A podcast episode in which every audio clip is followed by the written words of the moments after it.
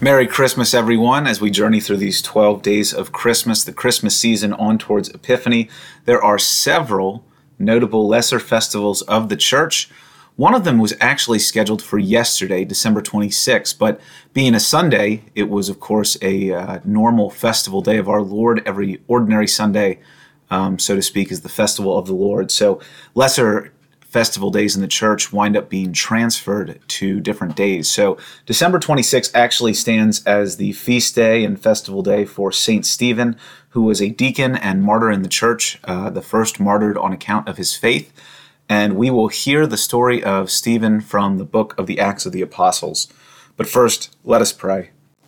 Grant us grace, O Lord, that like Stephen we may learn to love even our enemies and seek forgiveness for those who desire our hurt through your Son, Jesus Christ our Lord, who lives and reigns with you and the Holy Spirit, one God, now and forever. Amen. A reading from the Acts of the Apostles in the sixth chapter. Stephen, full of grace and power, did great wonders and signs among the people. Then some of those who belonged to the synagogue of the freedmen, as it was called, Cyrenians, Alexandrians, and others of those from Asia, stood up and argued with Stephen. But they could not withstand the wisdom and the spirit with which he spoke. Then they secretly instigated some of the men to say, We have heard him speak blasphemous words against Moses and God. They stirred up the people as well as the elders and the scribes. Then they suddenly confronted him, seized him, and brought him before the council. They set up false witnesses who said, This man never stops saying things against this holy place and the law. For we have heard him say that this Jesus of Nazareth will destroy this place and will change the customs that Moses handed on to us. And all those who sat in the council looked intently at him, and they saw that his face was like that of an angel. Then the high priest asked him, Are these things so? And Stephen replied, Brothers and fathers, listen to me. You are forever opposing the Holy Spirit, just as your ancestors used to do. Which of the prophets did your ancestors not persecute?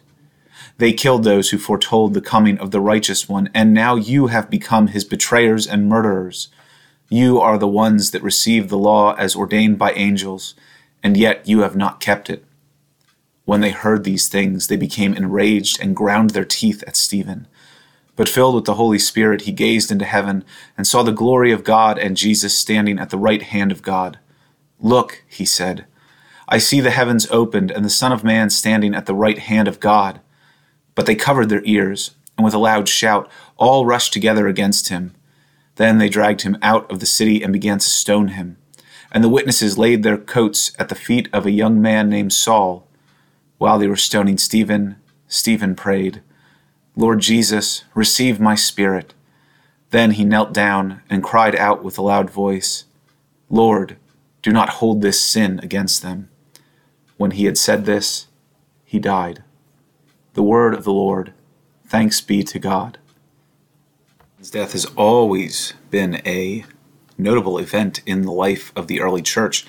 First, because, well, he was the first to be martyred on account of the faith. Also, along with that martyrdom, we see the way in which he died, not in protest and not in anger, but praying for the forgiveness of those who were murdering him. But also, it stands as an important moment in the life of the early church because of who was there watching and approving of his stoning there at that day.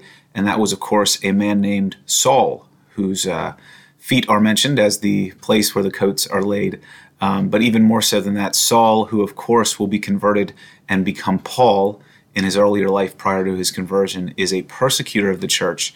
Um, I think, really, even prior to the famous road to Damascus scene that we have later in the Acts of the Apostles. Um, many have attributed Paul's conversion in some ways to starting right here at this moment in witnessing Stephen's death, the way he dies, the manner in which he dies, and the faith that he dies in and for. So Stephen has this um, remarkable, remarkable impression that he sets out upon Saul, who will later become Paul. And I think for us as Christians, certainly, this continues to be a witness to the way that when we live our lives in the spirit of Jesus, when we live our lives in the way of Christ, others will take notice of that. Others will be changed by God through that because they will come to understand exactly whom Jesus was and what the good news is all about when they see Christians emulating our Lord and our God. So today in the church, well, transferred at least, the 26th of December this year on the 27th, we give thanks for St. Stephen, deacon, martyr, and witness to the faith. I'll be back tomorrow. We'll talk about St. John, apostle and evangelist. But until then, hope you continue to have a merry and wonderful 12 days of Christmas. God bless. Bye bye.